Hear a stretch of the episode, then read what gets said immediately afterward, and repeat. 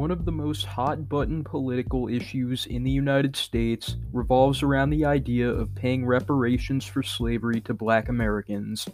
How such a plan will be implemented is a subject of debate. Some proponents favor direct cash payments to the descendants of slaves, while others support financial investment in predominantly black impoverished communities. In the final months of the Civil War, Union Army forces under General William Tecumseh Sherman began seizing cotton plantations from Southern slave owners. Sherman then issued Special Field Orders Number 15, in which he stated that this land would be divided among newly freed slaves so that each family would receive 40 acres of tillable land. An excess of mules owned by the Union Army also led Sherman to grant each family a mule. 40 acres and a mule therefore became a slogan in favor of giving these reparations to the freed slaves. However, under President Andrew Johnson, Southern slave owners were given back their land, and the freedmen living there were either forced to leave or remain on the plantations as low wage sharecroppers. A second chance for these slaves arrived in 1882 with the Homestead Acts, which allowed all American adults to claim 160 acres of land out west. However, southern state governments blocked almost all black applicants from receiving this land. Due to the government's failure to properly compensate freed slaves, many Americans believe this responsibility should be passed on to today's government.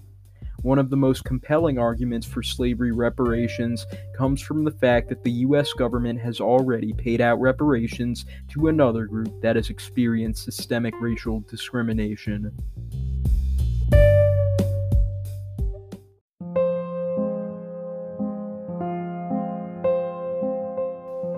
On August 10, 1988, President Ronald Reagan signed the Civil Liberties Act of 1988 into law. This law granted reparations to Japanese Americans who were imprisoned during World War II under Executive Order 9066. The bill was sponsored by Democratic Representative Norman Mineta of California, who had grown up in an internment camp. Under the provisions of the bill, those who were interned were entitled to $20,000 in compensation as well as an official apology from the U.S. government. Over 80,000 Japanese Americans received compensation checks through this law. The mass internment of Japanese Americans during World War II was undoubtedly one of the most shameful actions ever undertaken by the U.S. government. Make no mistake, these people were not POWs. They were American citizens imprisoned entirely because of their ethnicity. Individuals with as little as 1 16th Japanese ancestry were interned.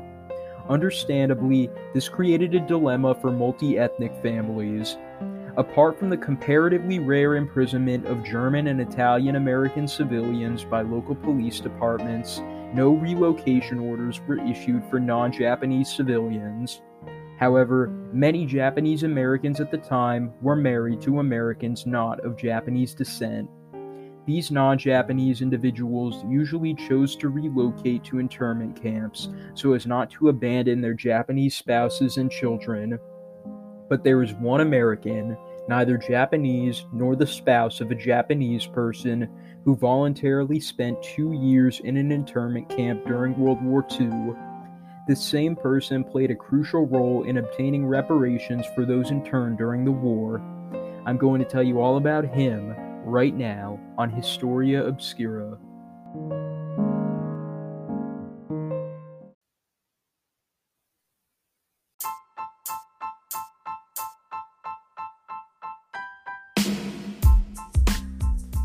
Welcome to Historia Obscura. This is the 40th episode of this podcast, and I'm so glad you've stuck around for this long. Special thank you to Patreon subscriber Tom if you want to receive a shout out in every episode, among other benefits, help support this podcast by going to patreon.com slash historia obscura and becoming a patron. One more thing, make sure to stick around for a little to hear a message about the sponsor of this episode of Historia Obscura, Anchor. If you want to make your own podcast, you'll want to know everything about how to use Anchor.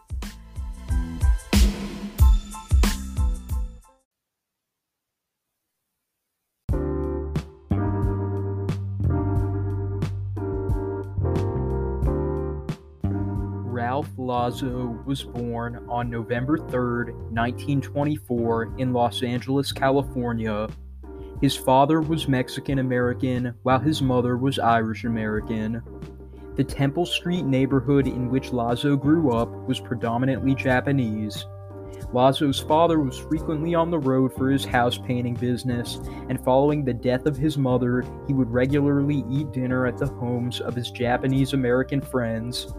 On December 7, 1941, the Japanese military attacked the naval station in Pearl Harbor, Hawaii, killing over 2,400 Americans.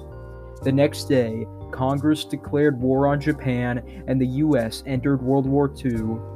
Two months later, on February 19, 1942, President Franklin Roosevelt issued Executive Order 9066. Under this order, war relocation centers were established in the western, midwestern, and southern U.S. Japanese Americans were forced to evacuate their homes and relocate to these camps. At this time, Ralph Lazo was 17 years old, and he was absolutely shocked to see that the families he had grown up around were being forced to uproot their lives simply because they looked like the enemy. In his words, quote, These people hadn't done anything that I hadn't done except go to Japanese language school. So, he decided to take action. In solidarity with his Japanese American friends, Lazo decided that he would go to the relocation camps with them.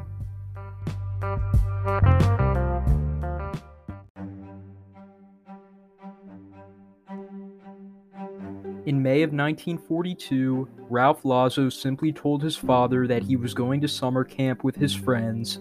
He then boarded a relocation train with his friends and their families.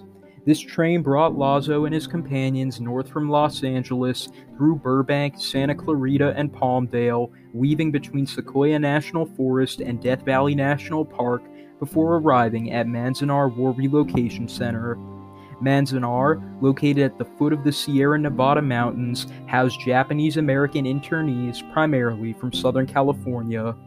Anyone who has been to Death Valley or any other part of southeastern California knows that this region can get insufferably hot in the summer and intolerably cold in the winter. The area also remains extremely arid and windy year round. The conditions in the camp at Manzanar were no different. According to Lazo, quote, in the summer, the heat was unbearable, in the winter, the sparsely rationed oil did not adequately heat the tar paper covered pine barracks with knot holes in the floor. The wind would blow so hard it would toss rocks around. The residential areas of Manzanar had essentially no privacy. Every family was given a cramped living space, separated only by cloth curtains from other families. Bathrooms and showers were completely out in the open without partitions or stalls. These residential areas did not have kitchens, and all food was instead obtained from the mess halls. The foods provided in the mess halls were processed and heavily starchy, such as Vienna sausages, canned baked beans, and applesauce. But for many internees, the most difficult part of living in Manzanar was simply why they were surrounded by barbed wire fences and guard towers, the nation that many of them had called home for generations now saw them as an enemy.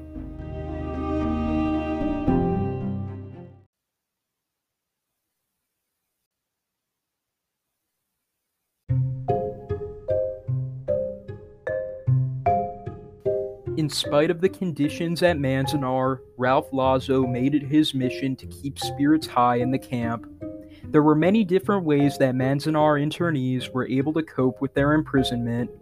One of the most notable ways was through sports. Competitions were held in sports such as football, golf, and martial arts, but baseball was by far the most common sport played at Manzanar due to the sport's massive popularity among Japanese people. Entire leagues were formed with dozens of teams of a hundred men each, some internees also saw playing baseball, America's national pastime, as a way to prove their loyalty to the United States. Lazo personally attended every baseball game, and he was known for firing up the spectators in an attempt to keep spirits high. He also played guitar and acted in theatrical performances for orphans in the camp, and he even held holiday parties for adult internees. Children and teenagers in Manzanar, meanwhile, were allowed to attend school in the camp. Lazo was elected president of the class of 1944 at Manzanar High School. He went on to graduate 150th in his class of 150 students. Many adults found employment as farm workers, factory workers, teachers, and nurses. Some were even granted early release from Manzanar to work as police officers and firefighters. But without a doubt, the easiest way to get out of Manzanar was to be conscripted into the military. In August of 1944, Lazo was conscripted into the U.S. Army.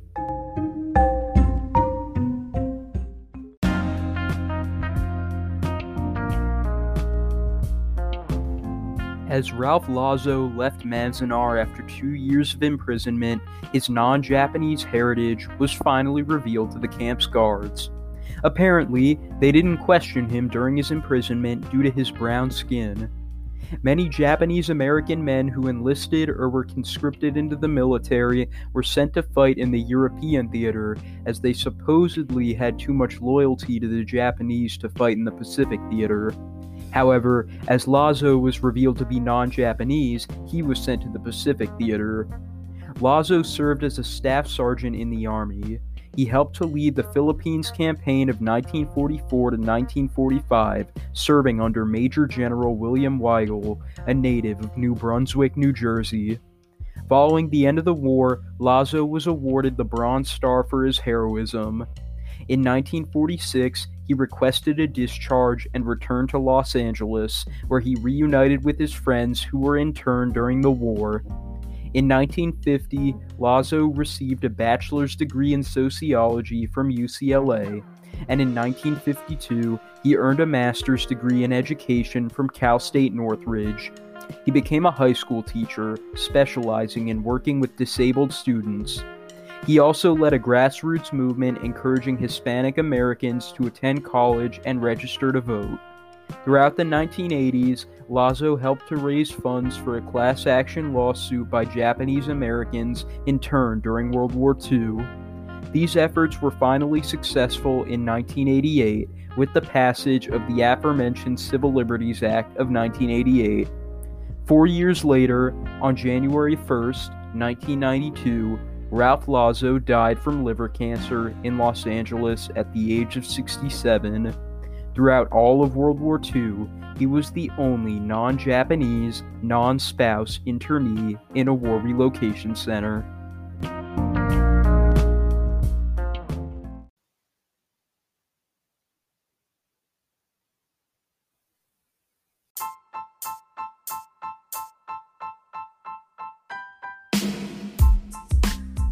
I hope you enjoyed this episode of Historia Obscura.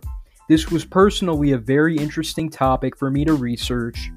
If you want to suggest an episode of Historia Obscura, send me a voice message at anchor.fm slash Historia Obscura slash message. Feel free to leave your name and location, and if I like your idea, I'll make an episode of it and give you credit.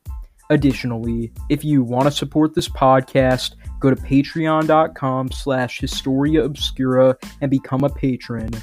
And of course, I can't go without once again thanking this episode's sponsor, Anchor. They are by far the easiest way to make a podcast, so if you want to make your own, go to anchor.fm. With that said, this is Jack from Historia Obscura, signing off, but not for long.